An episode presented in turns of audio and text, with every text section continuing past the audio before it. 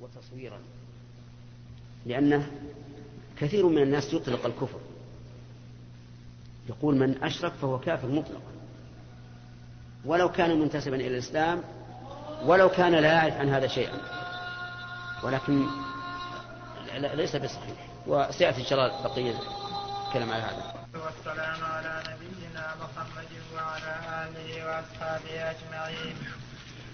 قال المصنف رحمه الله تعالى في باب إخراج الزكاة: فإن منعها جحدا لوجودها كفر عارف كفر كفر كفر عارف بالحكم، وأخذت وقتل، أو أو بخلا أخذت منه وعزر عزر وعزر وتجب في مال سبي ومسلول ويخرجها وليهما، ولا يجوز إخراجها إلا بالنية، والأفضل أن يخرقها بنفسه ويقول عند دفعها هو وآخذها ما ورد.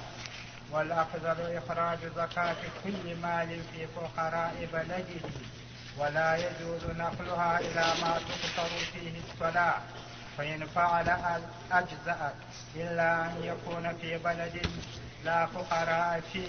بسم الله الرحمن الرحيم، الحمد لله رب العالمين، وصلى الله وسلم على نبينا محمد وعلى آله وأصحابه ومن تبعهم بإحسان إلى يوم الدين.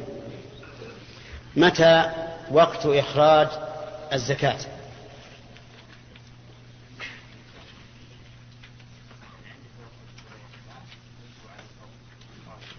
لكن متى؟ عند ملك النصاب وعند أو عند تمام الحول. عند تمام الحول. ما حكم المبادرة بإخراجها شرافي؟ نعم، إلا لضرورة أو حاجة أو مصلحة أو تعذر، لأنه قال يجب مع إمكانه. ما مثال التعذر؟ نعم، كان يضيع يعني المال الزكوي. نعم، يضيع المال الزكوي لسنة وسنتين، فهنا يتعذر الإخراج. طيب، وهل فيه هل فيه زكاة في مدة ضياعه؟ نعم، فيه، إلا إذا كان لو أخرج في أول السنة نقص عنه. ما عنده شيء، ما عنده شيء، أضاع له مليون ريال ولا عنده غيره، فهل يجب عليه الإخراج في هذه السنة التي ضاع فيها أو السنتين أو الثلاث؟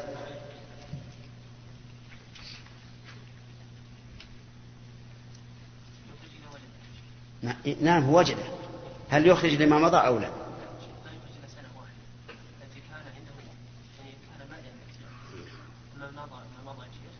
نعم، المذهب يخرج لكل ما مضى،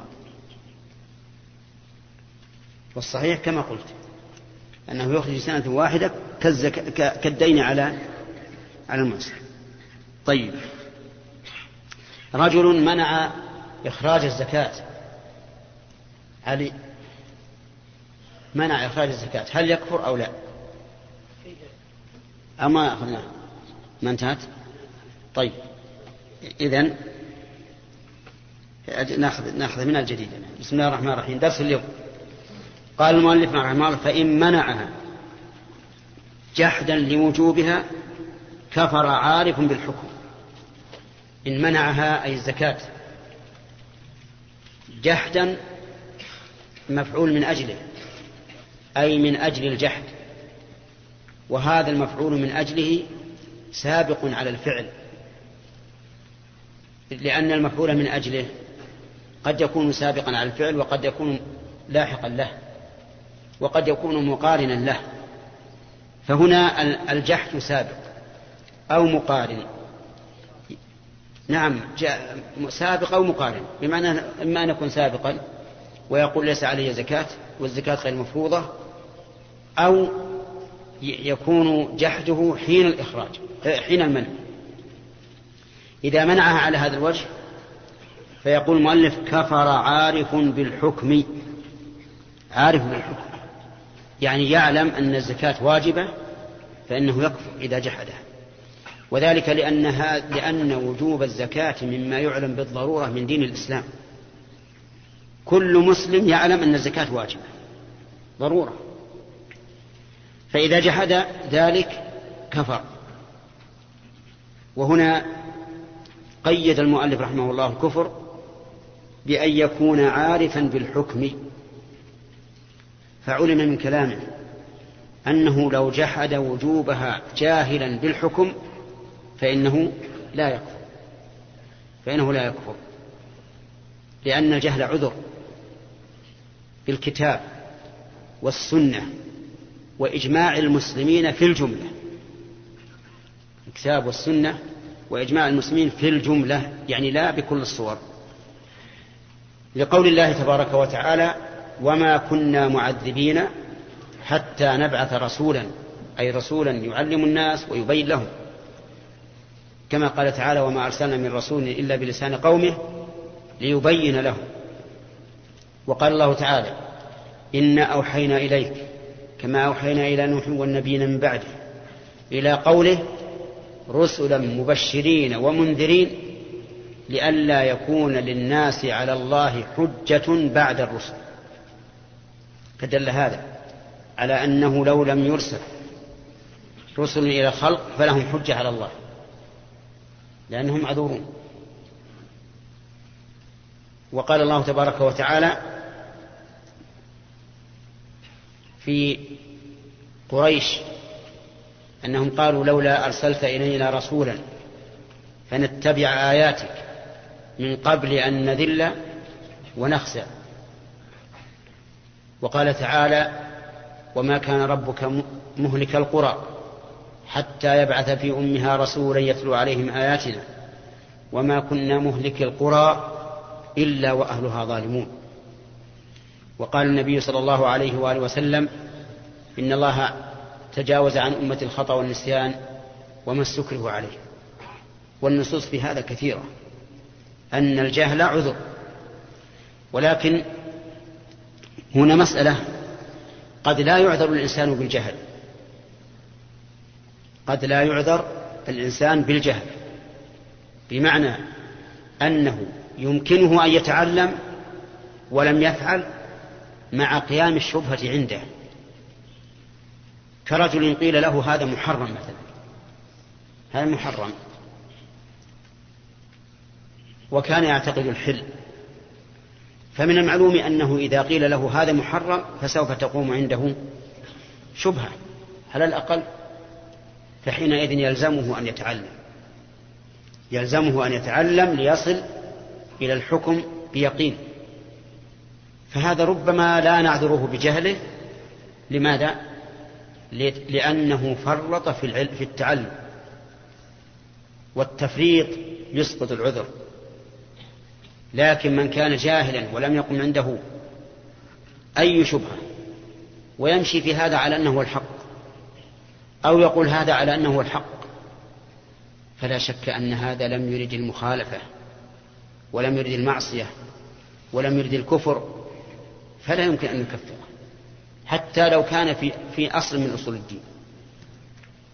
الإيمان بفرضية الزكاة أصل من أصول الدين وأداؤها أصل من أصول الدين، ومع ذلك الجاهل على ماذا نقول الجاهل؟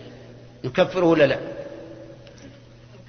لا يكفر، الجاهل لا يكفر.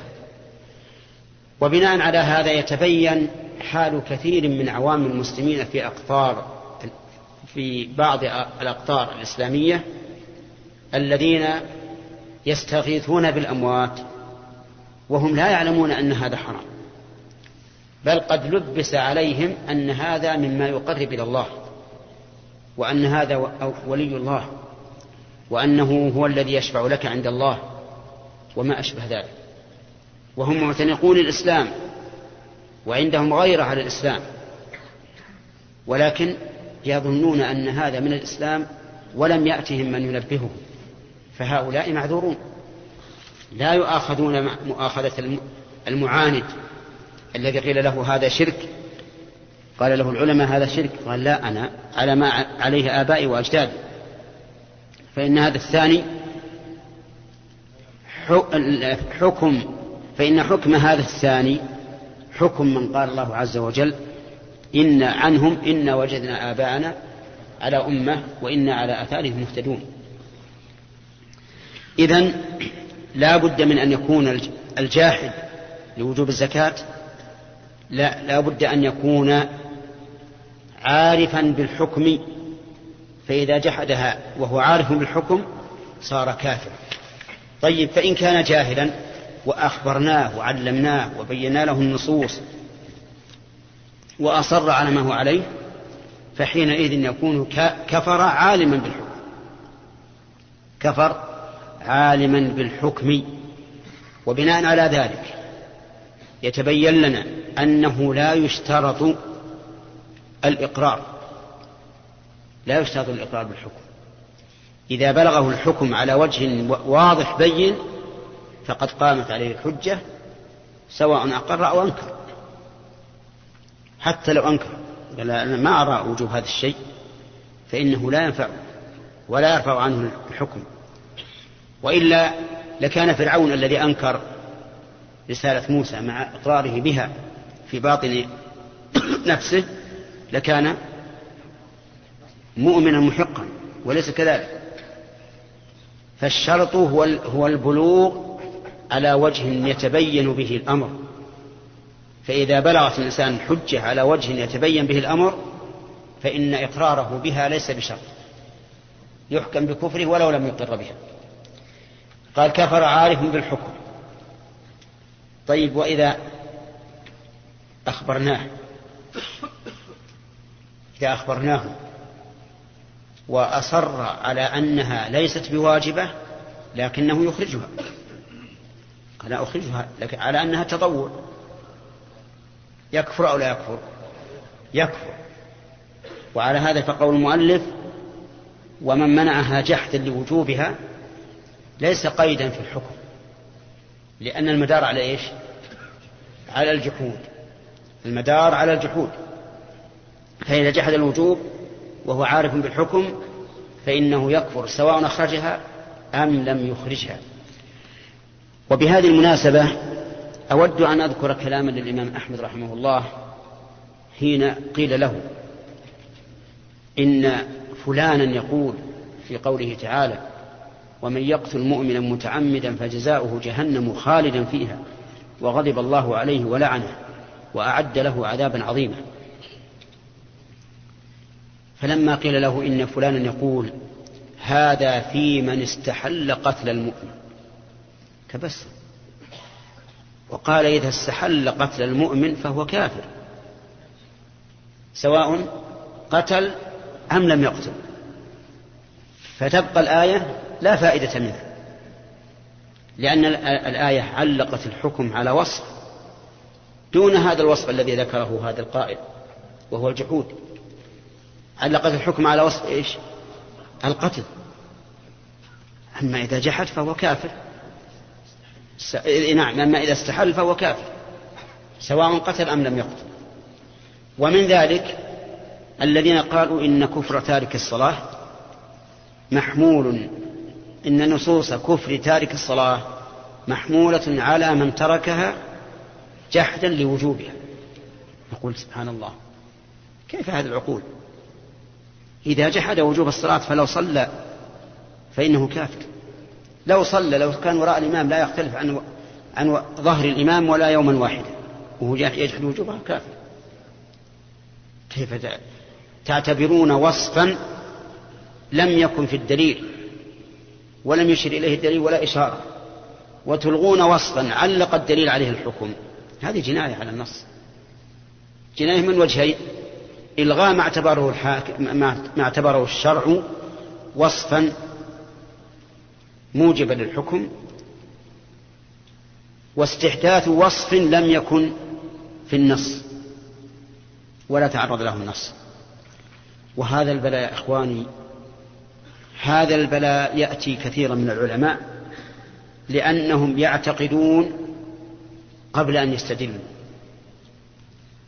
فإذا اعتقدوا قبل أن يستدلوا حاولوا لي نصوص لي أعناق النصوص إلى ما يعتقدون. هذه واحد. أو يكون المستدل العالم مستعظما للأمر، مستعظما للأمر كيف يكفر وهو يشهد أن لا إله إلا الله وأن محمد رسول الله ويؤمن بالله واليوم الآخر؟ فيستعظم أن يكفر بترك الصلاة، فيحاول أن يحرف النصوص من أجل استعظامه أن يكفر. على كل حال هذا جئنا به استطرافا، وإلا الموضوع موضوع من منع الزكاة بخل جاحد لوجوبها فهو كافر، ومن جحد وجوبها وأداها فهو أيضا كافر للجحد لا للمنع. طيب، يقول رحمه الله: أو بخلا، يعني أو منعها بخلا. ف... آه طيب نعم نعم آه وأخذت منه وقتل. أخذت منه الزكاة وقتل، تؤخذ منه وتعطى أهلها ويقتل، يقتل لردته. وهنا يقع إشكال: كيف تؤخذ منه وقد حكمنا بكفره وهي لا تقبل منه، لقوله تعالى: وما منعهم أن تقبل منهم نفقاتهم إلا أنهم كفروا بالله، فكيف نأخذها منه ما دام حكمنا بكفره وردته؟ وإذا قتلناه فسيكون ماله لمن؟ لبيت المال، لأن المرتد لا يرث ولا يورث، فكيف تؤخذ؟ نقول: لأنه تعلق بها حق الغير وهم أهل الزكاة. فإذا قال قائل: إذا دخلت بيت المال فالذي يصرف إليه بيت المال أعم مما تصرف فيه الزكاة، أفلا يدخل الأخص بالعام؟ الجواب: لا، لأن لأنها ربما تصرف في الأعم، تصرف مثلا في إصلاح الطرق، في بناء المساجد وما أشبه ذلك، وهذا لا لا يصح صرف الزكاة فيه. إذن نقول: إذا منعها جحد لوجوبها فإنها تؤخذ منه ويقتل.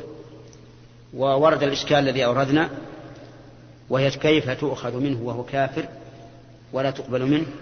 قلنا: لتعلق إيش؟ حق الغير بها.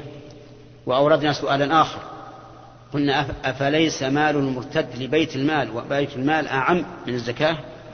قلنا: بلى، لكن قد لا تصرف في المصارف الخاصة وتصرف في المصالح العامة، وهذا لا يجوز. ثم قال: وقتل، قتل لردته، قتل لردته. قال: ودليل ذلك قول النبي صلى الله عليه وآله وسلم: من بدل دينه فاقتلوه، من بدل دينه فاقتلوه. وظاهر كلام المؤلف أنه لا يستتاب، أنه لا يستتاب، ولكن هذا الظاهر قد يكون مرادا وقد يكون غير مراد، وأن المراد بيان الحكم بقطع النظر عن شروطه.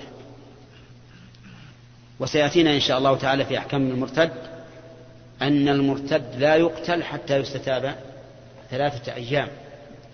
والعلماء رحمهم الله مختلفون: هل كل كفر يستتاب منه؟ وهل الاستتابة واجبة أو راجعة إلى رأي الإمام؟ والصواب أنها ليست واجبة، وأنها راجعة إلى رأي الإمام، إن رأى من المصلحة أن يستتاب لكونه زعيما في قوم، لكون المرتد زعيما في قومه، وأنه لو عاد إلى الإسلام لنفع الله به، فهذا يجب أن يستتيبه الإمام. وإن رأى أن إعدامه خير من بقائه، خير من بقائه لنفسه ولغيره، لأن طول عمر الكافر زيادة في إثمه. قال الله تعالى: ولا يحسبن الذين كفروا أنما نملي لهم خير لأنفسهم إنما نملي لهم ليزدادوا إثما ولهم عذاب مهين. فهنا لا يحتاج إلى استتابة، يقتله. ثم القول الراجح أن التوبة مقبولة من كل ذنب، حتى من سب الله ورسوله. إذا تاب الإنسان من أعظم الذنوب تاب الله عليه، لكن من سب الرسول صلى الله عليه وآله وسلم فإنها تقبل توبته ويقتل، ومن سب الله فإنها تقبل توبته ولا يقتل.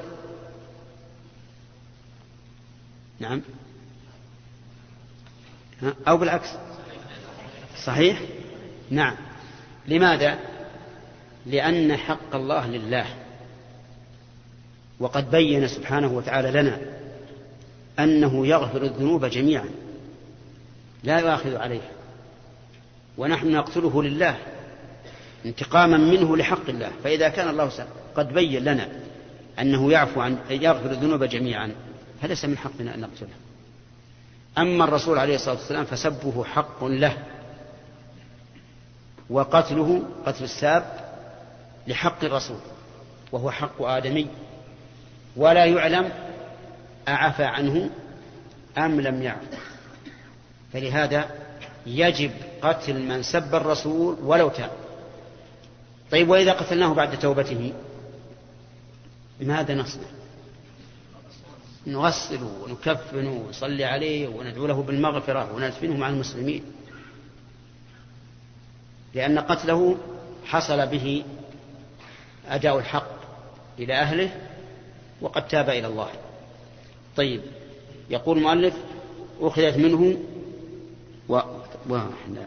وقتل أو بخلا. بخلا هذه معطوفة على جحدا. أو بخلا، وما هو البخل؟ البخل منع ما يجب، والشح الطمع فيما ليس عنده. عرفتم؟ البخل منع ما يجب، والشح الطمع فيما ليس عنده. فالبخيل ممسك، والشحيح مقتطع يريد أن يكون أموال الناس كلها عنده. فإذا منعها بخلا أو شحا نقول بخلا أو شحا. بخلا لأنه منع ما يجب، أو بخلا أخذت منه وعزر. أخذت الفعل مبني للمجهول، فمن الآخذ؟ الآخذ من له حق الأخذ وإلزام الناس بالشرع، وهو السلطان. وسلطان كل بلد من جعل أميرا عليها من قبل السلطان الأعلى، فتؤخذ يأخذها الإمام قهرا أو اختيارا. قهرا لأنه مانع. ويعزر. يعزر التعزير يطلق على معان، منها النصرة ومنها التأديب. النصرة كما في قوله تعالى لتؤمنوا بالله ورسوله وتعزروه وتوقروه. تعزرون رسوله أي تنصرونه. والتعزير بمعنى التأديب مثل كلام المؤلف، وهو كثير كلام الفقهاء. وسمي التأديب تعزيرا، وأصل التعزير النصرة، لأن فيه نصرة نفس الإنسان عليه، لأننا إذا أدبناه استقام فنصرناه على نفسه. وقد قال النبي صلى الله عليه وآله وسلم انصر أخاك ظالما أو مظلوما. قالوا يا رسول الله هذا المظلوم كيف ننصر الظالم؟ قال تمنعه من الظلم فذلك نصر. فهذا الذي أدبناه نقول عزرناه تعزير نصر في الواقع، لأننا نصرناه على نفسه، إذ أن هذا سيرجعه عن عما كان عليه. وهنا سؤال: إذا أخذت منه فهل تبرأ بها ذمته؟ نقول أما ظاهرا فتبرأ منها ذمته، تبرأ ظاهرا، بمعنى أننا لا نطالبه بها مرة ثانية. وأما باطنا فلا، لا تجزئه، لأنه لم ينوي بها التقرب إلى الله ولم ينوي بها إبراء ذمته من حق الله، فلا تبرأ بها ذمته فيكون معاقبا عليها عقوبة من لم تؤخذ منه لأنه, لأنه بغير اختيار منه. يقول وعزر،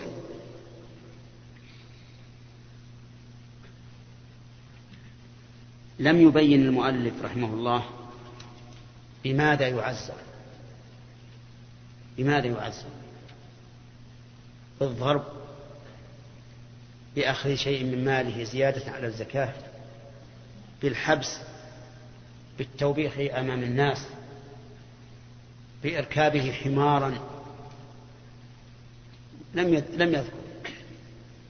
وإذا كان المقصود من التعزير التأديب فإن ما يحصل به التأديب هو الواجب، ويختلف باختلاف الناس. من الناس من, من تعزيره بالمال، من هذا؟ البخيل، البخيل عزره بالمال ولن يعود. ومن الناس من تعزيره بالضرب، المال لو تأخذ نصف ماله ما يهم. فربما يفعل الرجلان ذنبا واحدا، أحدهما نعزره بالمال والثاني نعزره بالضرب، وربما يكون جلده صخرا ما يبالي بالضرب، ولكنه لو ولكن لو توبخه بكلمة أمام الناس غاصت به الأرض. بماذا نعزره؟ بالتوبيخ. وربما يعزر بالفصل عن الوظيفة. المهم أن التعزير لا يتقيد بنوع معين من العقوبة، لأن المقصود به إيش؟ الإصلاح والتأديب، وهذا يختلف باختلاف الناس. نعم. وقالوا إن بخيلا عثر، عثر عثرة جيدة، فلما عثر ورأى أصبعه وإذا هو قد أدمى فقال الحمد لله، شوي ولا في النعلة، أين أشد؟ عنده أن لا أشد، يمكن لو انقطع أصبعه ما يهمه، ولكن النعلة شديدة عليه.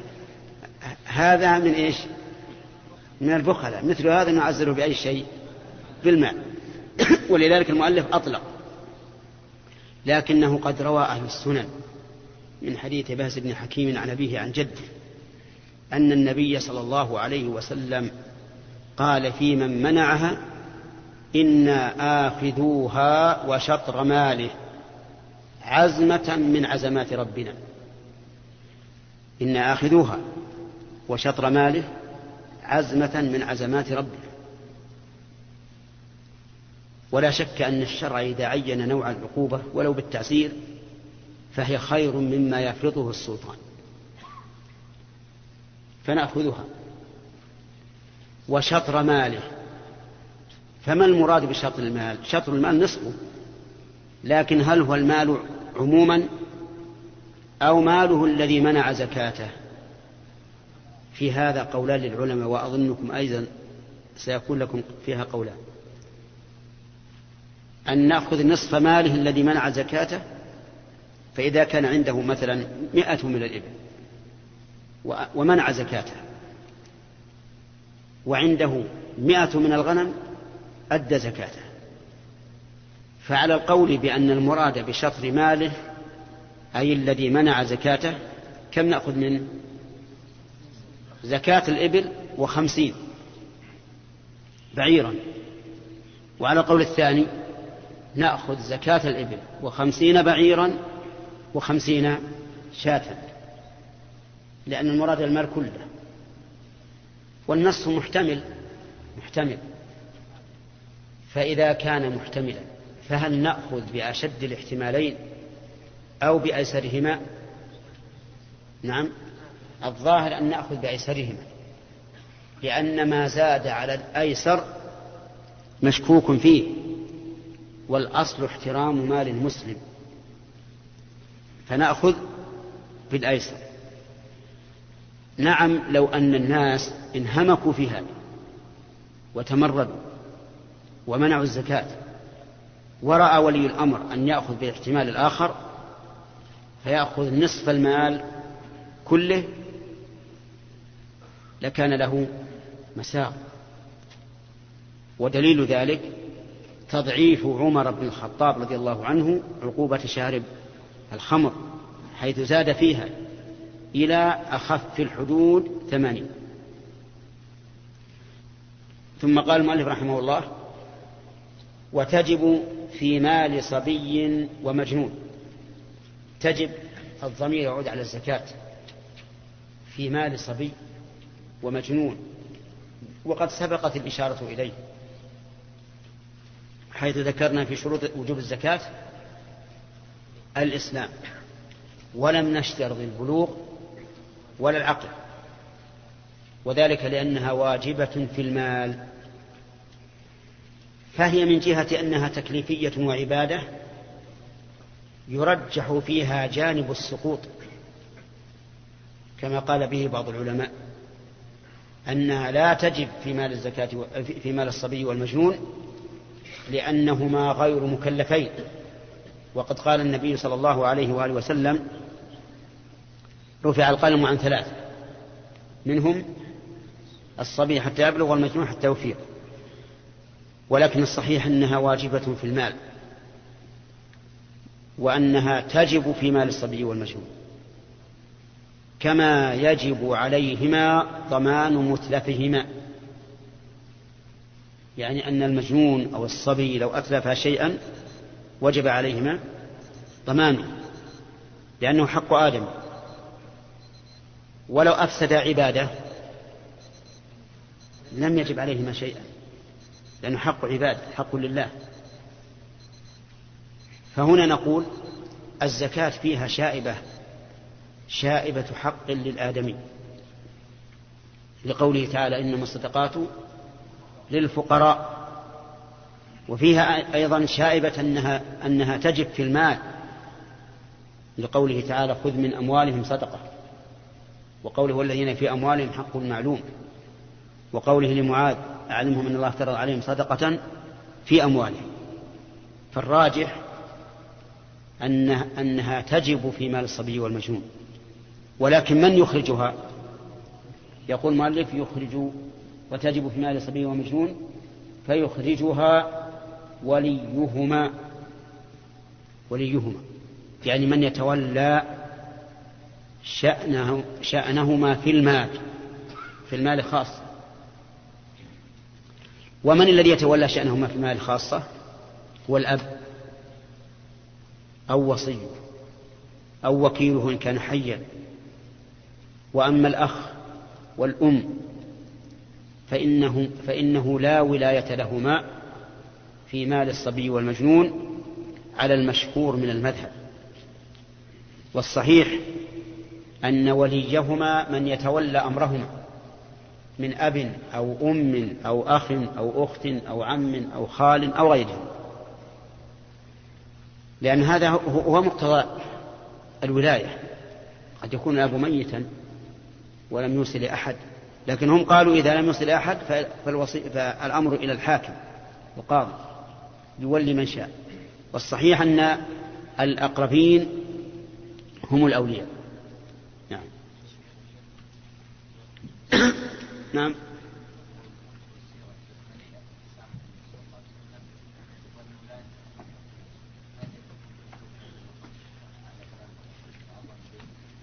نعم.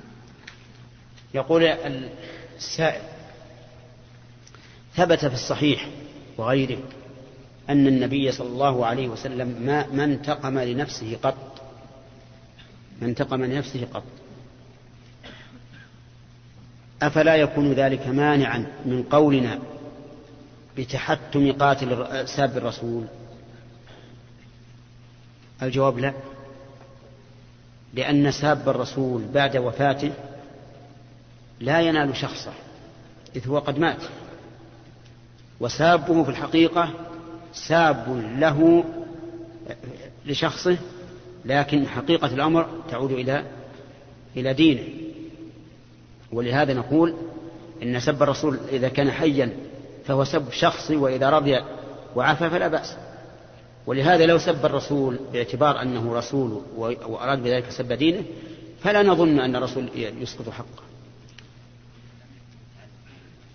نعم لا بالدين، لكن الدين من يمثله؟ من يمثله؟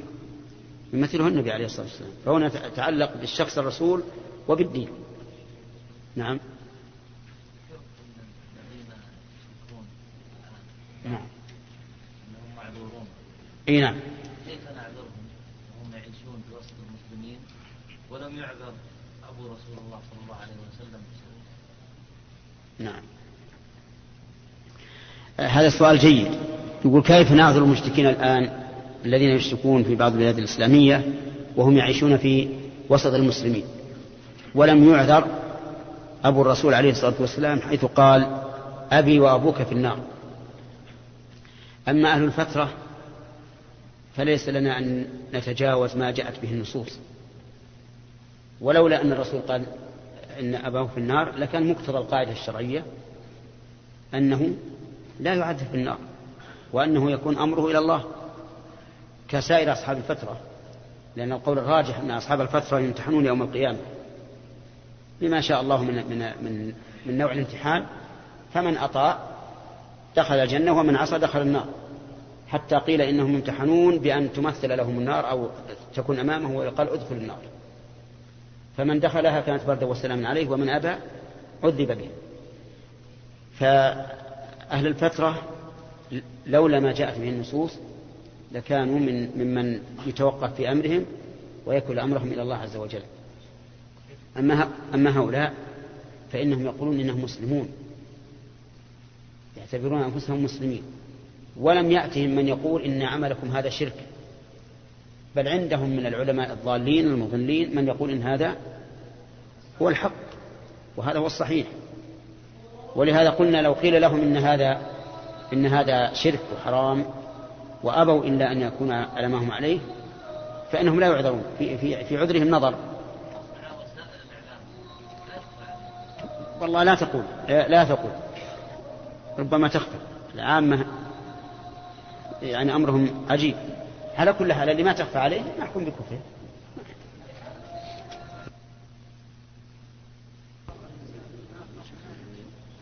نعم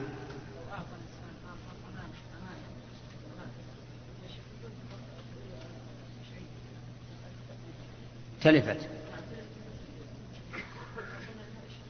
نعم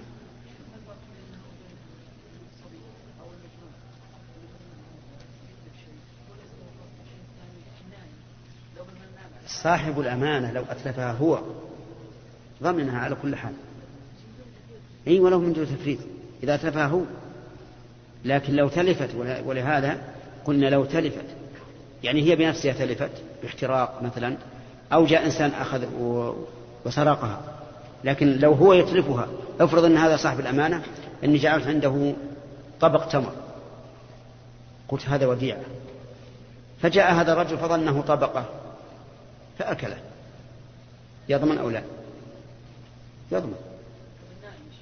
حتى النائم يضمن. ليش؟ مرفوع عنه القلب بالنسبة للإثم، لكن بالنسبة لضمان حق الآدمي ما لا يفرق.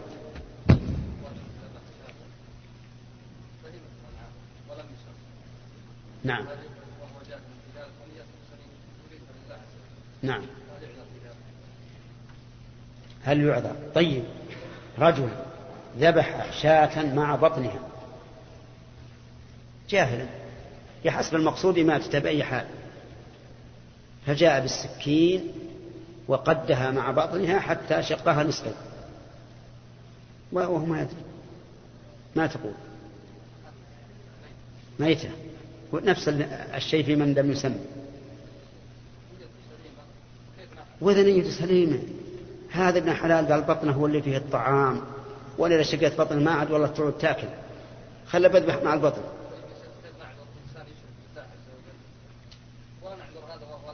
اي هذا فعل محرم، المشرك فعل محرم، وهذا ترك واجب، فرق بين ترك الواجب وعدم. لان الرسول صلى الله عليه الصلاه والسلام جعل انهار الدم والتسميه في حكم واحد، فقال ما أنهر الدم وذكر اسم الله عليه فكل شرط، وقال في الصيد: إذا أرسلت سهمك وذكرت اسم الله عليه فكل. ولهذا من غرائب الأقوال أن من العلماء رحمهم الله من قال: إذا نسي التسمية على الذبيحة فهي حلال, فهي حلال وإذا نسي التسمية على الصيد فهو حرام، مع أنهم مع أن مع أنه كله واحد كل الشرط، مع أن لو كان الأمر بالعكس كان أولى، لأن الصيد يأتي الإنسان بسرعة ويرتبك فيجي على طول يرمي، والذبيحة بطمأنينة. عرفت؟ خلاص.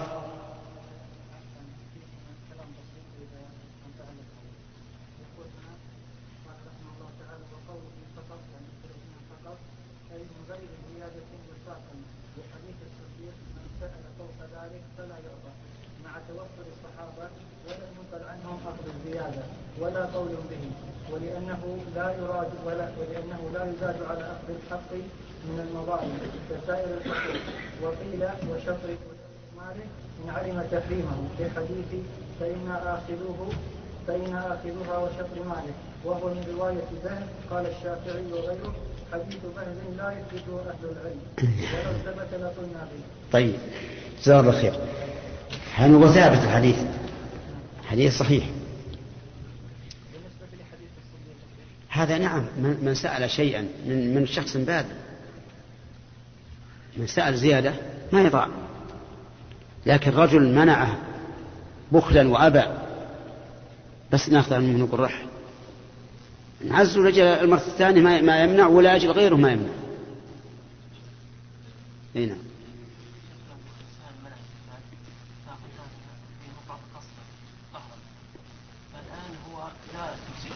لا إيش في عند الله فيه.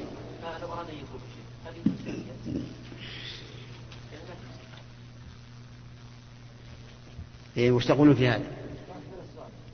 يقول: هذا الذي أخذناها منه قهرا قلنا إنها لا تجزئه عند الله، لكن لو تاب لو تاب هل يلزمه إخراجها أو لا؟ الظاهر يلزمه إخراجه لأنه ما بلعد بالمجد. نعم نفس المسألة الحالية. انتهى أبو حجاج، انتهى الفقه. سلعة وليس معه إلا عشرة إلا, إلا مئة، أظن هذا معنى السؤال. فهل يجوز أن يعطيه المئة ويرجع عليه فيما بعد من باب المصارفة؟ إذا كان من باب المصارفة فإنه لا يجوز، لأنه لا بد من السلام في مثل العقل. يقول: إذا جئت اشتريت من شخص عشرة ريالات وليس منها إلا مئة, إلا مئة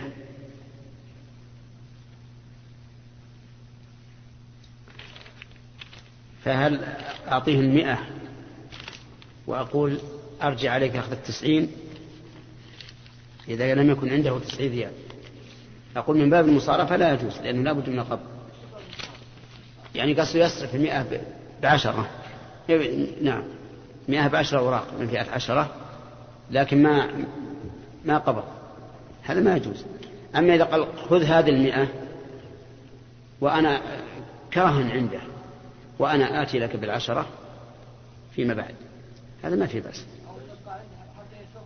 أو تبقى عنده يقول ما ما صرف حتى أنه يتوفر عندك، تبقى عندك وديعة حتى أحضر بعد ما يتوفر عندك، ونتفق على هذا.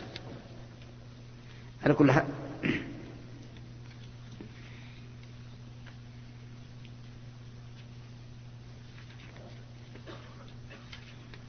يقول: أقترح أن تكون هناك أسئلة قبل درس الزاد، وذلك لأنه بقي الكثير منه، والأسئلة ما أدري وش الكلمة الكثير من وقته، فحبذا لا تكون هناك أسئلة قبله، لأنه بإمكان السائل أن يسأل في وقت آخر، ولله الحمد والمنة، إلا إذا كانت هناك قضية مطروحة في الساحة، فهذه حاجة لا بد من تبيينها إلى طلبة العلم. والله يحفظكم. أبو عبد الرحمن فوزي بن سعد النفاعي. وعلى كل حال اتفقنا بمشورة الأخ هداية الله أنه ما يجاب إلا على ثلاث تسلة فقط. هذه تبقى حتى يأتيها الدور إن شاء الله، وإن جاء رمضان قبل أن يأتيها الدور فتسلم.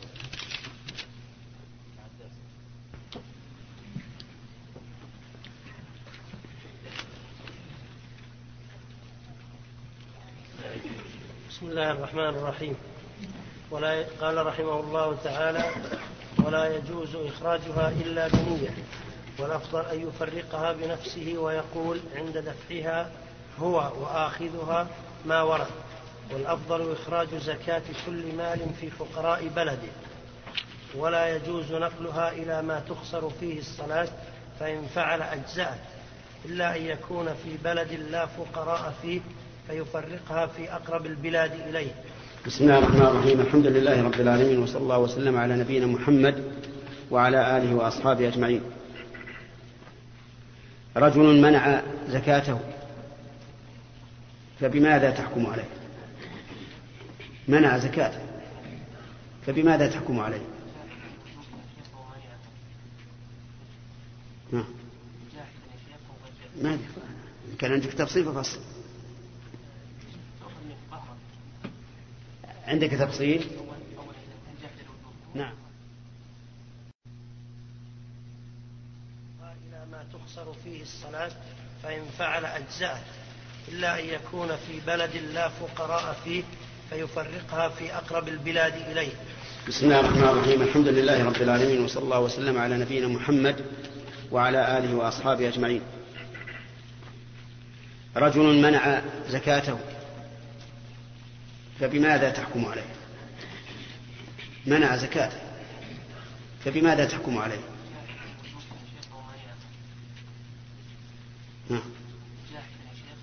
ما كان عندك تفصيل فصل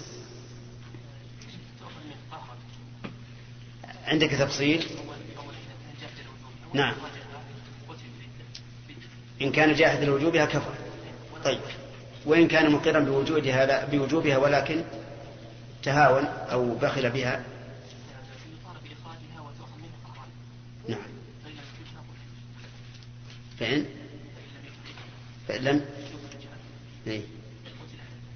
يقتل. طيب، ماذا تقولون في الجواب الثاني؟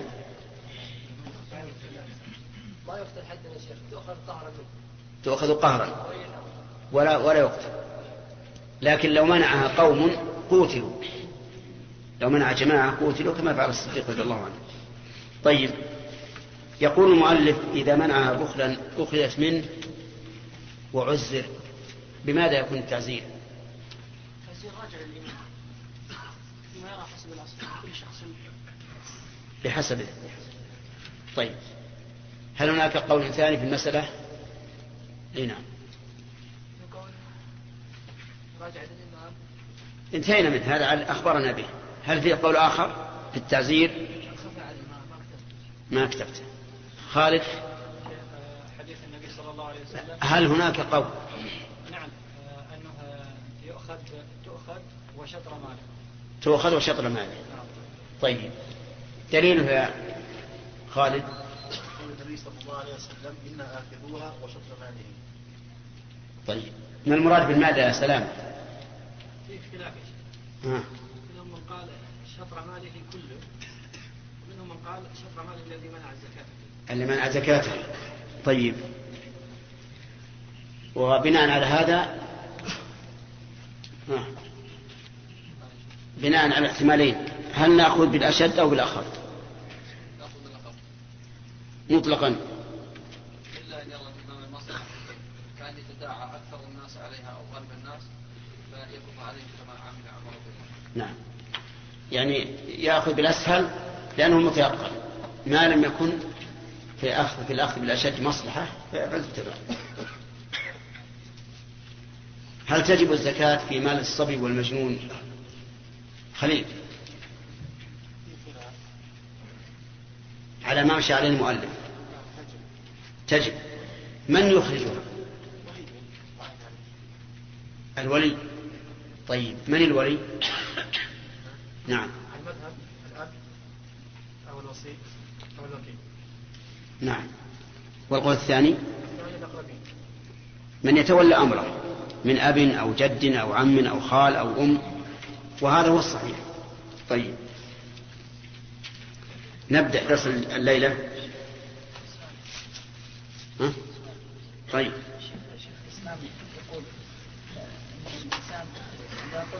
يقيم الصلاة ثم رفض يصليها حتى يقام عليه القتل، لأنه يعتبر جاهل، لا يمكن أن يكون يستند على هذا الشيء ونقول أنه تركها تهاون، بل هو جاهل. فنقول بالزكاة هذا لا لا ما نقول ما ن... لأن لأن الصلاة قال كثير من العلماء بكفر تاركها، بخلاف الزكاة.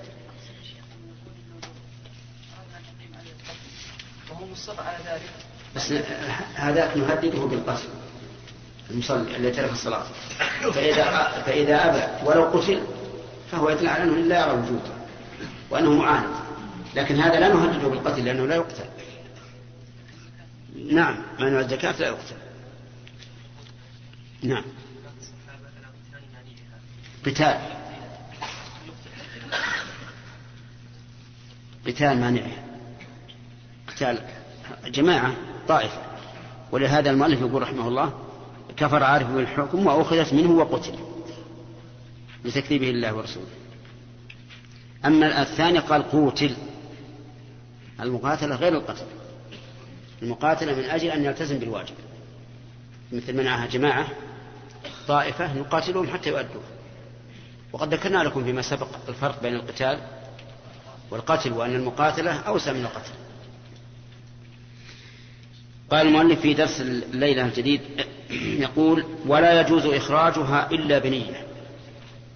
لا يجوز يعني ولا يجزئ أيضا إخراجها إلا بنية، بنية ممن تجب عليه لأنه هو المخاطب بها. ودليل ذلك أثري ونظري. أما الأثر فقول النبي صلى الله عليه وآله وسلم: إنما الأعمال بالنيات وإنما لكل امرئ ما نوى. وأما النظر فلأن إخراج المال يكون للزكاة الواجبة وللصدقة المستحبة، ويكون هدية، ويكون ضمانا للمتلف إلى غير ذلك. ولا يحدد نوع الإخراج إلا النية، فلهذا لا بد من نية في إخراج الزكاة. فينوي الزكاة عن ماله المعين، إن كان عروض تجارة فينويها عن عروض التجارة، كان من النقدين ينويها عن النقدين، من الماشية كذلك. المهم ينوي الزكاة عن هذا المال المعين. والدليل ما سمعتم من الأثر والنظر.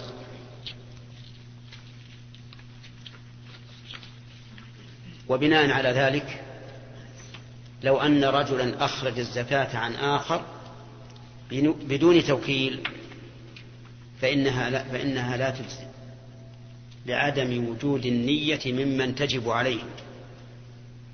وظاهر كلام وظاهر ما قلنا أنه وإن أجاز ذلك وإن أجاز ذلك من تجب عليه فإنه لا يجزئ.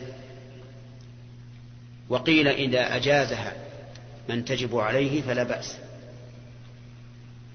أما القول الأول فدليله أن النية إنما تكون ممن خوطب بها، والوكيل والدافع قبل أن يوكل ليس أصلا ولا فرعا، فلا تجزئ حتى وإن أجاز، لأن النية لا بد أن تقارن الفعل. وأما الثاني الذي يقول إذا أجازها من تجب عليه أجزأته، فيستدل بأن النبي صلى الله عليه وآله وسلم أجاز دفع أبي هريرة المال للذي جاءه وادعى أنه فقير وذو عيال، مع أن أبا هريرة إنما هو وكيل في في الحفظ فقط، وليس وكيلا في التوزيع. فلهذا فأجازه النبي صلى الله عليه وآله وسلم، وهذا أقرب، ولكن الأول أحوط، أن لا تدفع الزكاة عن شخص إلا بعد استئذانه حتى تبرأ ذمته بيقين. قال والأفضل أن نفرقها بنفسه. طيب، لا تجزي إلا بنية. لو فرضنا أن الرجل امتنع من إخراج الزكاة بخلا كما سبق وأخذت منه، فهل تجزئه فيما بينه وبين الله؟ ذكرنا أن فيما سبق أنها لا تجزئه، لكنها تجزئه ظاهرا، بمعنى أنه لا يحق للإمام أن يطالبه بها مرة أخرى. والأفضل أن يفرقها بنفسه، هذا هو الأفضل، أن يفرقها بنفسه بمعنى أنه هو الذي يباشر. يقول الأفضل أن يفرقها بنفسه، وذلك لوجهين. الوجه الأول أن ينال أجر التعب في تفريقها، لأن تفريقها عبادة فيثاب عليه المرء. والثاني لأنه يبرئ ذمته بيقين، فإن, فإن, فإن الوكيل قد يتهاون بعض الشيء، قد يتهاون في إعطائها من لا يستحق، قد يتهاون في المبادرة بصرفها، وقد يتهاون فتتلف عنده. فإذا فرق الإنسان نفسه أبرأ ذمته بيقين. وجه ثالث أنه يدفع عن نفسه المذمة، لا سيما إذا كان غنيا مشهورا ولم يعرف وكيل له، فإنه يقع في أفواه الناس يقولون فلان لا يزكي. فهذه ثلاثة أوجه كلها تدل على أن الأفضل أن يفرقها بنفسه. طيب، وعلم من قولها الأفضل أنه يجوز أن يوكل من يدفعها عنه، سواء دفعها الوكيل من ماله أو أعطاه من تجب عليه المال وقال ادفعه زكاة، فهو جائز. أما الصورة الأولى أن يدفعها الوكيل من ماله، فأن يقول شخص لآخر إن علي مئة ريال زكاة فادفعها عني، فيدفعها الوكيل من ماله فيجزئ ويرجع بها على من تجب عليه. وأما الصورة الثانية فأن يعطيه الدراهم ويقول هذه زكاة فرقها على نظرك لمستحقها. طيب، وهل يجوز دفعها إلى الساعي وهو الوكيل من قبل الحكومة؟ الجواب نعم يجوز، لكن بشرط أن نكون على ثقة بأنها تصرف في مصارفها. فإن كنا لسنا على ثقة فإنا لا ندفعها إلا إذا طلبوها إذا طلبت منا وخفنا أن يرجعوا علينا فيما لو, ندفع فيما لو لم ندفعها لهم، فحينئذ ندفعها. وإن كان يغلب على ظننا أنهم لا يضعونها في مواضعها، وإذا دفعناها في هذه الحال صار, صار الإثم إن لم تصل إلى أهلها على من؟ على الساعي.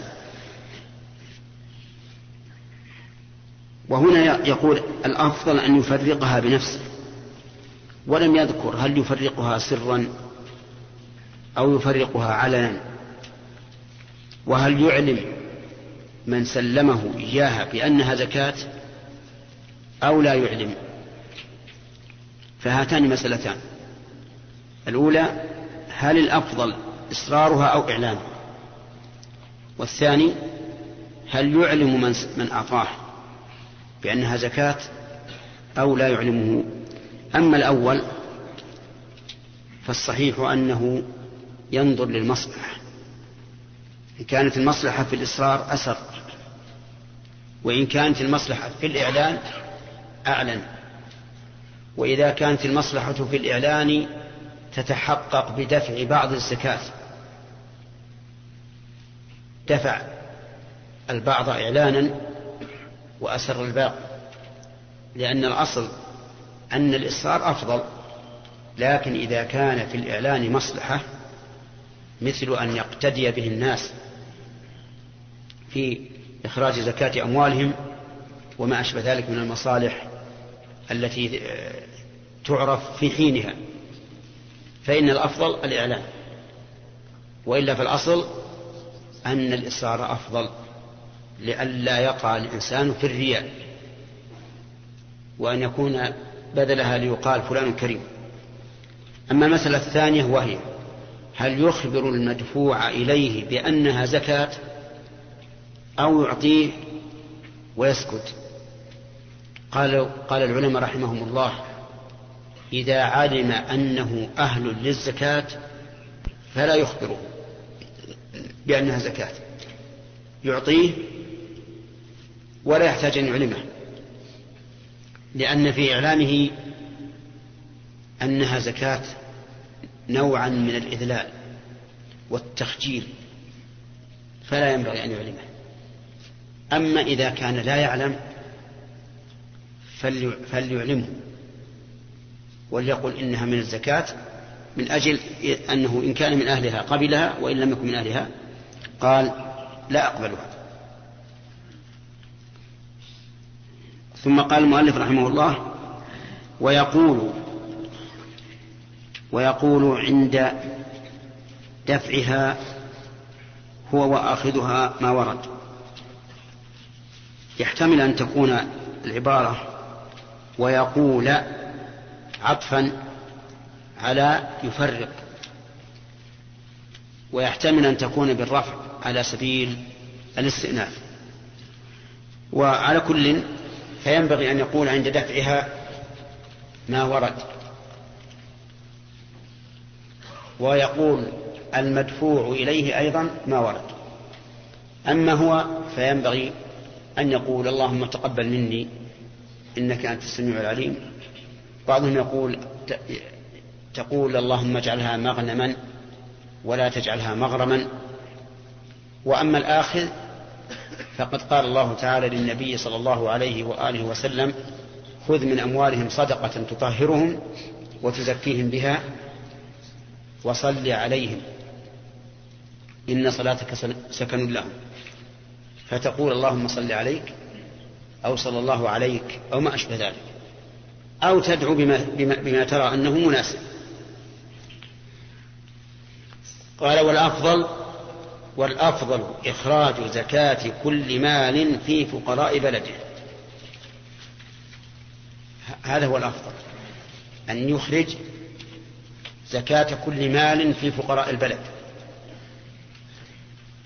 وذلك لوجوه. الأول أنه أيسر للمكلف، أيسر من أن يحملها من بلده إلى بلد آخر. والثاني أنه أقل خوفا، لأن في السفر بها عرضة لتلفها. والثالث أن أهل البلد أقرب الناس إليك، والقريب له حق، الأقربون أولى بالمعروف. والرابع أن الفقراء في بلدك تتعلق أطماعهم بك بما عندك من المال، والأبعدون ربما لا يعرفون عنك شيئا، فصاروا, فصاروا هم أولى بالإعطاء. والخامس أنك إذا أعطيت أهل بلدك بذرت بينك وبينهم بذرة المودة والمحبة، ومعروف أن ما يقع من المحبة بين أهل البلد الواحد له أثر كبير في التعاون فيما بينهم، بخلاف ما لو كان إلى بلد أجنبي. وقولها الأفضل إخراج زكاة كل مال في فقراء بلده يدل على أنه لو أخرجها في غير فقراء البلد فهو جائز، لكنه مفضول. وإذا كان جائزا ولكنه مفضول فيجب أن نعلم أنه لو كان من الفقراء الذين خارج بلده أحوج أو كانوا من أقاربه فهم فهم أولى، لكن يجب أن نعلم أن هذا فيما إذا كان البلد قريبا من بلدك لا يسمى السير إليه سفرا. أما إذا كان بعيدا فقد قال المؤلف ولا يجوز نقلها إلى ما تقصر فيه الصلاة، يعني لا يجوز نقلها إلى بلد بينك وبينه مسافة قصر، وهي على المذهب يعني مسافة القصر محددة بثلاثة وثمانين كيلو تقريبا، فالبلد الذي بينك وبينه ثلاثة وثمانين كيلو لا يجوز أن تنقل زكاة مالك إليه ولو كان الفقراء الذين فيه أشد, أشد حاجة، ما دام بلدك فيه من يستحق الزكاة فإنه لا يجوز أن تنقلها إلى بلد آخر. وظاهر كلام المؤلف لا يجوز ولو لمصلحة أو شدة ضرورة أو قرابة أو ما أشبه ذلك. فتبين بهذا أن هناك ثلاثة, ثلاثة مواضع: بلدك، البلد القريب الذي دون المسافة، البلد البعيد الذي فوق مسافة القصر. فالأول هو الأصل يعني بلدك، وهو الأفضل أن تفرق زكاتك فيه. والثاني إيش؟ جائز لكنه مفضول ما لم يترجح بمصلحة أخرى. والثالث غير جائز، لا يجوز نقلها إلى ما تقصر فيه الصلاة. و... وليس هناك دليل واضح، لأنهم استدلوا بقول النبي صلى الله عليه وآله وسلم لمعاذ بن جبل حين بعثه إلى اليمن: أعلمهم بأن الله فرض عليهم صدقة تؤخذ من أغنيائهم فترد على فقرائهم على فقرائهم فالإضافة تقتضي التخصيص، أي فقراء أهل اليمن لا تجزئ لغيرهم.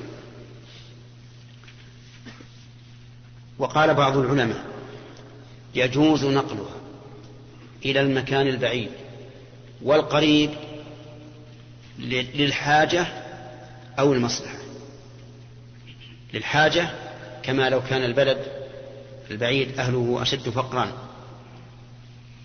أو المصلحة كما لو كان له أقارب يساوون من عنده في البلد الحاجة، لكن إذا دفعناها للأقارب حصل لنا صدقة وإيش وصله، وهذه مصلحة. أو يكون في البلد الآخر طلاب علم حاجتهم مساوية لأهل البلد الذي أنت فيه، فهنا لا شك أن دفعها إلى هؤلاء أصلح. وهذا القول أعني بأنه يجوز نقلها إلى مسافة القصر لمصلحة أو شدة حاجة هو الصحيح، وهو الذي عليه العمل لعموم الأدلة: إنما الصدقات للفقراء والمساكين، وهؤلاء فقراء مساكين. وأما قوله صلى الله عليه وآله وسلم لمعاذ: أعلمهم أن الله افترض عليهم صدقة في أغنيائهم صدقة تؤخذ من أغنيائهم فترد على فقرائهم، فالإضافة هنا يحتمل أن تكون للجنس كما هي في قوله تعالى: وقل للمؤمنات يغضضن من أبصارهن، إلى أن قال: أو نسائهن. ويحتمل أن تكون للتعيين والتخصيص، لكن نظرا إلى أن نقل الزكاة من اليمن إلى المدينة مثلا فيه شيء من الصعوبة والمشقة، فصار توزيعها هناك أو توفيقها هناك أرفق وأنفع. وعلى هذا القول الذي صحناه عليه العمل، فتجد الناس الآن يرسلون زكواتهم من الحجاز إلى القصيم، ومن الرياض إلى القصيم، ومن الرياض مثلا إلى اليمن من غير نكير، فالعمل جار على هذا. يقول مالك رحمه الله: فإن فعل أجزأت. معنى فعل أي نقلها إلى مسافة القصر فأكثر، أجزأت ولكنه يأثم، ولكنه يأثم. فإن قال قائل، القاعدة عندنا أن المحرم لا يجزأ،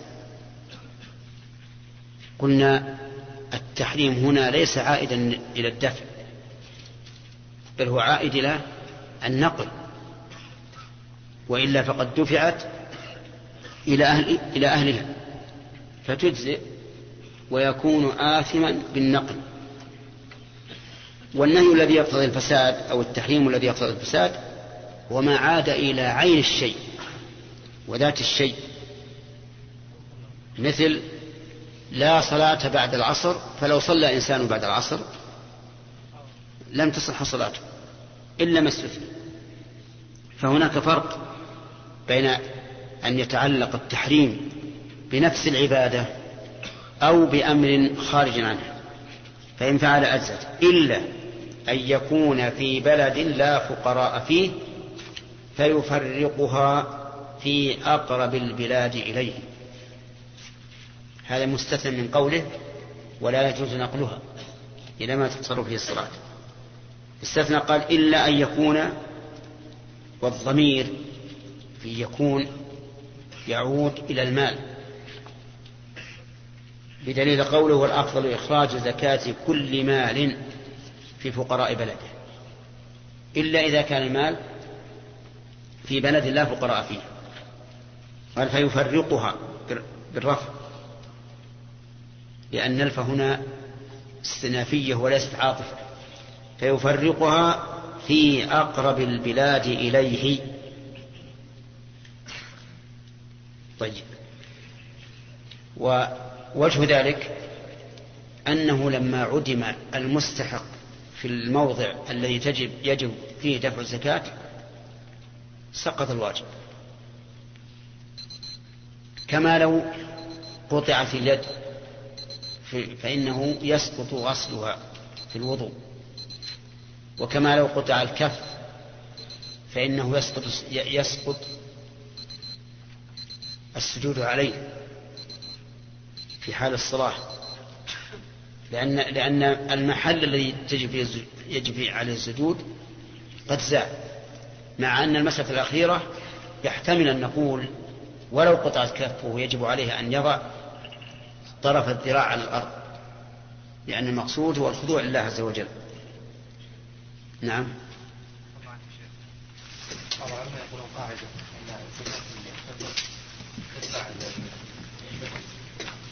ستأتي بكل المعلم.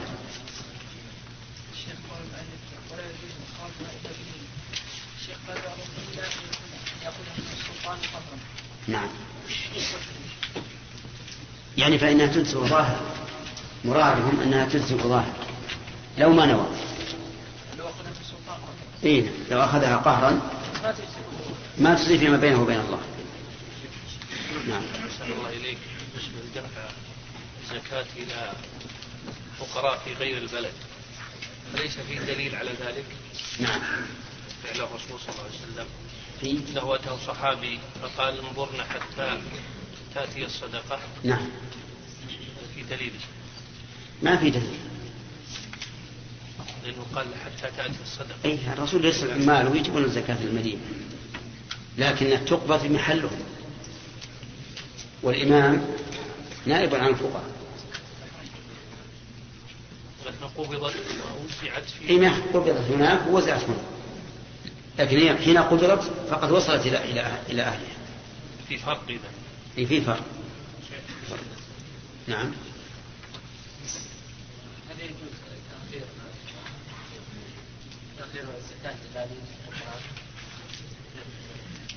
هو مرت علينا هذه، مرت علينا مرت علينا راجع الشريط. نعم.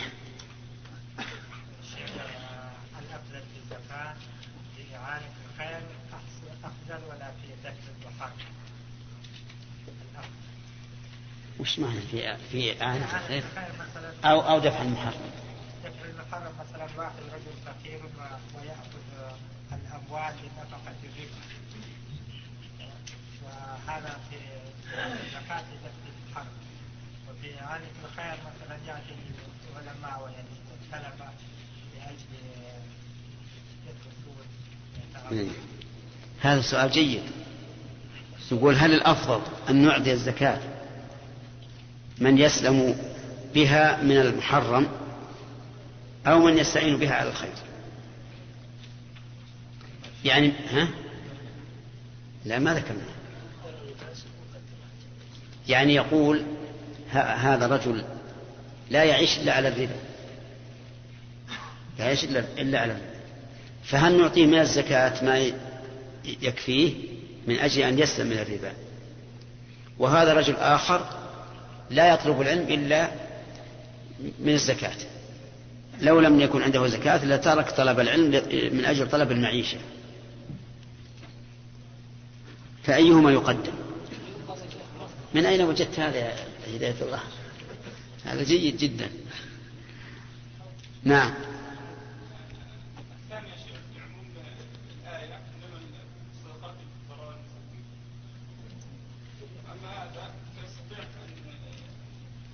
أيهما الثاني الذي يدفع به المحرم؟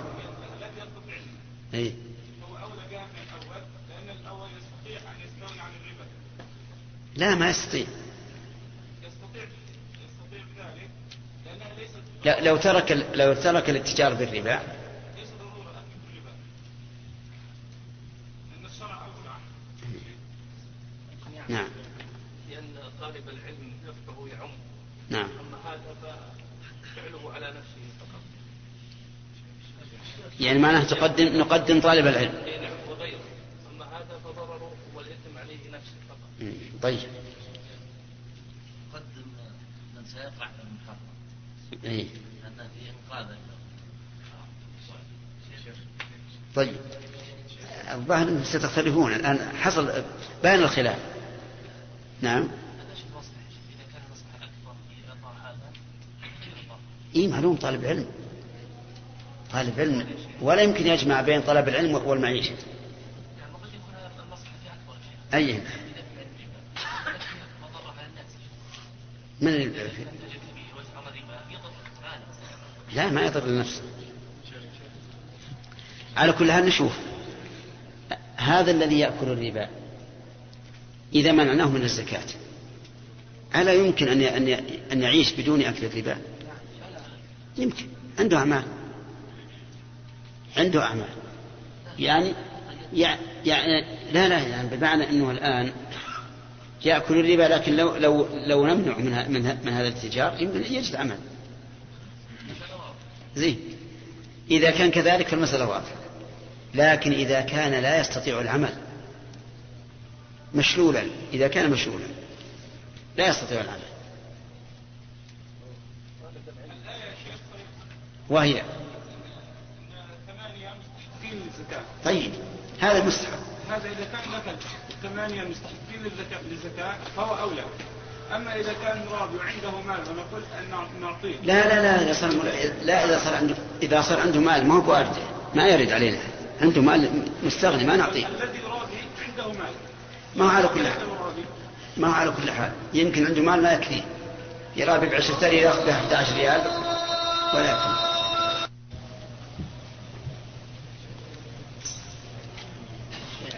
نعم.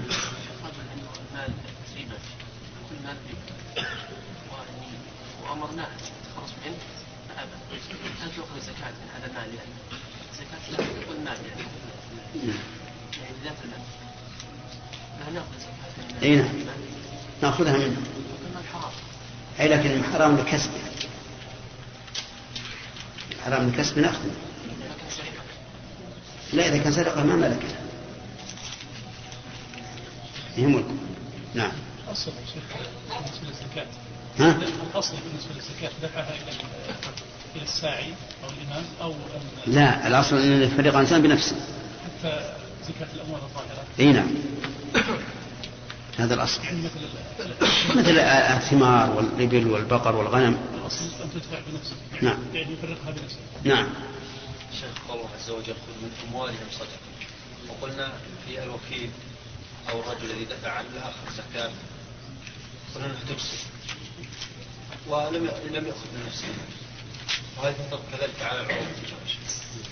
خذ من أموالهم. نعم. وش تقولون بهذا؟ يقول الله قال خذ من أموالهم، والوكيل الذي دفع من من ماله ليرجع به على على صاحب الزكاة لم تؤخذ الزكاة من ماله. عرفتم؟ ما هو الجواب؟ الجواب سهل، المقصود إخراج ما يجب، إخراج ما يجب. ومن أموالهم هذه لبيان الجنس، يعني أن الزكاة إنما تجب فيما يملكه الإنسان. نعم.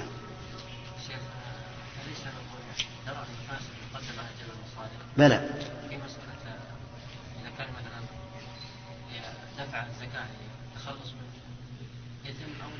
إيه لكن بارك الله فيكم، يجب أن نعلم أن درء المفاسد أولى من جلب المصالح مع التساوي، مع التساوي والتقارب. أما إذا ربت المصلحة وزادت زيادة بينة على المفسدة فهي مقدمة. نعم.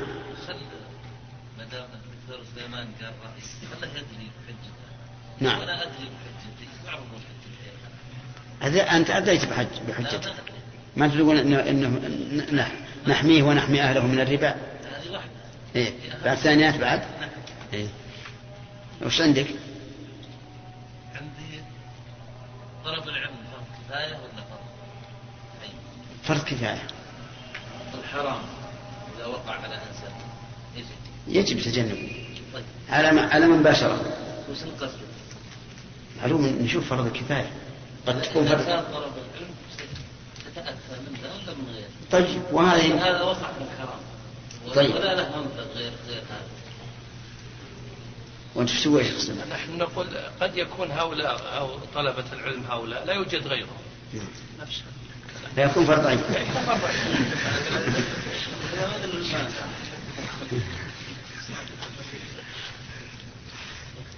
نعم.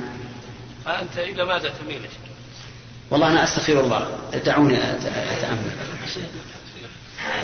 نعم. كان كلامك يميل مع الثاني، كأنك تميل مع. آه إيه أنا, أنا الآن أنا الآن أنا أرجح أن نعطيها طلبة العلم، لأن هذا يمكن نمنعه، ما ما نعطيك من الربا، ندور لك من صدقات ولا من تبرعات أخرى من غير الزكاة. وجهت مخرج توجيه ثاني. إيه. إن عندنا زكاة فقط وعندنا اثنين. إيه.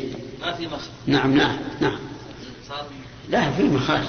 إذا قدمنا هذا لابد لابد إذا قدمنا هذا لابد نقيس هذا الرجل، لأنه لأنه إذا إذا وصل إلى حد الضرورة صار دفع ضرورته واجبا. ما صار مسألتنا ما صار. المسألة ثانية. على كل معك عشرة ريال زكاة. نعم. مثلا. نعم. نعم. شخص. ما معنى هذا؟ نعم. نعطي هذا ولا إيه؟ هذا هذا نعم نعم هذا هذه هذه أيهما يقدم؟ ف... ما حدد الله عز وجل. نعم. أقول الذي حدد الله عز وجل في الأدلة. كيف؟ المولى عز وجل حدد منا في في الآية والذين يمشي عليه اليوم أكملت لكم دينكم. ما مشكلة كلهم فقراء. هذا إذا منعناهم فقير. أنت تظن أن أن اللي يتعامل بالربا أنه غني. أن نقدر أنه ما عنده إلا ما يكفيه ليوم واحد. خلاص. اشترى إذا اشترى بمال بمال الصدقة محلا تجاريا وأعطاه للفقير حتى يستغني به عن السؤال عند الحاجة أفتونا. هذا إن شاء الله يأتي في البحث في الفقير، وأنه لا يعطى إلا كفايته فقط. والمحل التجاري كبير القيمة، فإذا إذا اشترى مثلا بعشرة آلاف معناه أنه حرم عشرة فقراء أو أكثر من زكاة هذا العام فلا يجوز. لكن لو فرض أن الفقير قد اشترى شيئا وصار عليه دين فهذا يقضى دينه من الزكاة. سم بالله.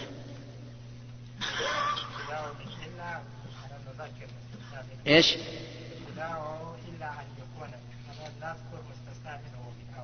إيش الكلام؟ اقرأ اقرأ الدرس درس اليوم اقرأ. سمعنا. ها؟ لا ما في ما في تسمع. ولا يجوز نقلها إلى ما. لأن إلا إذا كان أحد مسمع حافظ لا بأس.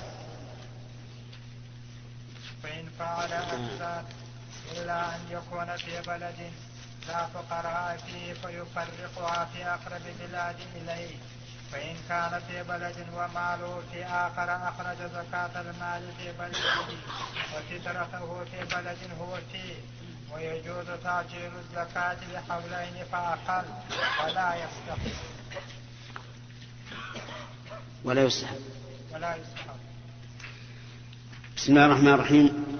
بعض الأخوة يقولون عندنا الليلة المقرر عندنا تسميع، وأنا أرجو إذا إذا كان في التسميع تنبهوننا قبل قبل قبل بليلة لأجل لا يكون لحد عذر. إيه إيه ها إيه طيب نعم.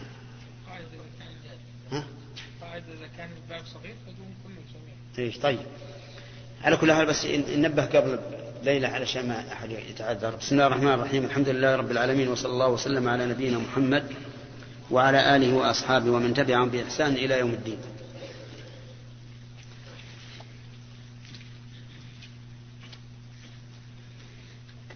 هل يجوز التوكيل في إخراج الزكاة؟ يجوز. ما هو الدليل؟ ما يصير، لأنه قد يقول قائل الزكاة عبادة والعبادة مطلوبة من الإنسان بنفسه.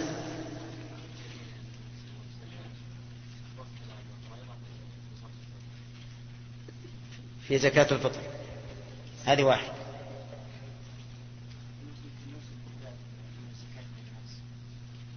في أخذها ويكون يكون الوكلاء في قبضها. فيها أيضا في الهدي وهو وهو عبادة، وكل النبي صلى الله عليه وآله وسلم من علي بن أبي طالب رضي الله عنه. ها؟ لا هو الأصل جواز في المعاملات، أما هذه عبادة فقد يقول قائل الواجب أن يؤديها الإنسان بنفسه. طيب ما هو الأفضل في إخراج الزكاة من حيث المكان؟ في فقراء بلد. طيب الدليل؟ الدليل قول النبي صلى الله عليه وسلم لمعاذ أن الله فرض عليهم صدقات صدقة تؤخذ من الغنياء صدقة في أموالهم في فقرائهم. نعم. طيب ما الجمع بين قول المؤلف الأفضل إخراج زكاة كل مال في بلده ولا يجوز نقصها نقلها إلى ما تقصر فيه الصلاة؟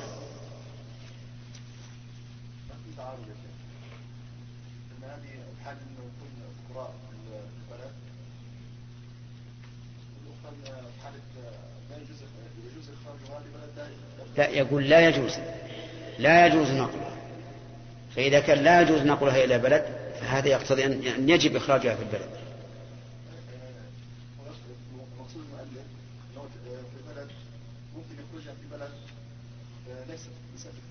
نعم دون المسافة.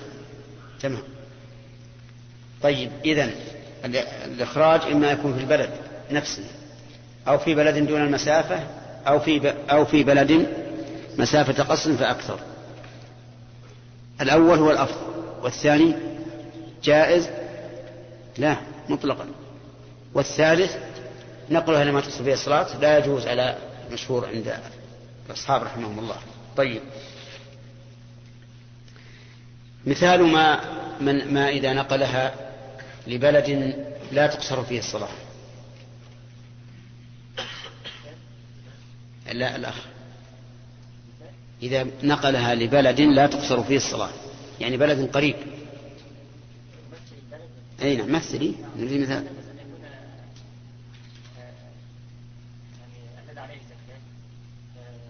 إيه نعم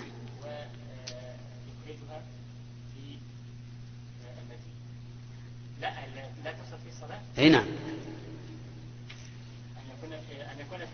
طيب ما زين تمام طيب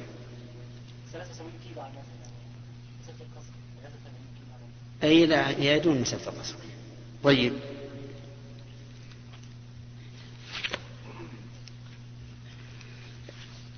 لو أنه فعل فأخرجها في بلد تقصر فيه الصلاة نعم أجزأت ولكن يأثم. كيف تجزئ مع الإثم؟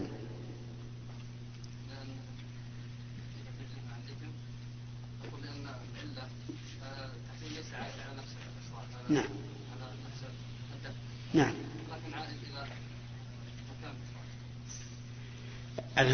النهي هنا لا يتعلق بذات العبادة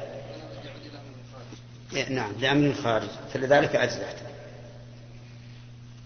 قال المؤلف وهو متدرس الليلة إلا أن يكون في بلد لا فقراء فيه فيفرقها في أقرب البلاد إليه.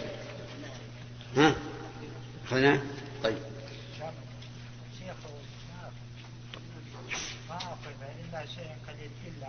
ما يخالف ما يخالف نقرأه. يقول المؤلف إلا أن يكون هذا مستثنى من قوله ولا يجوز نقلها إلى ما تقصر فيه الصلاة. إلا أن يكون الفاعل أو اسم كان يعود على المال أو على رب المال يعود على المال. أيها الإخوة وبنهاية هذه المادة نودعكم ونلقاكم إن شاء الله في إصدارات قادمة مع تحيات مؤسسة الاستقامة الإسلامية للإنتاج والتوزيع في عنيزة. رقم الهاتف والفاكس صفر ستة ثلاثة ستة أربعة خمسة ثمانية ثمانية صفر ورقم صندوق البريد اثنان وخمسمائة وألف.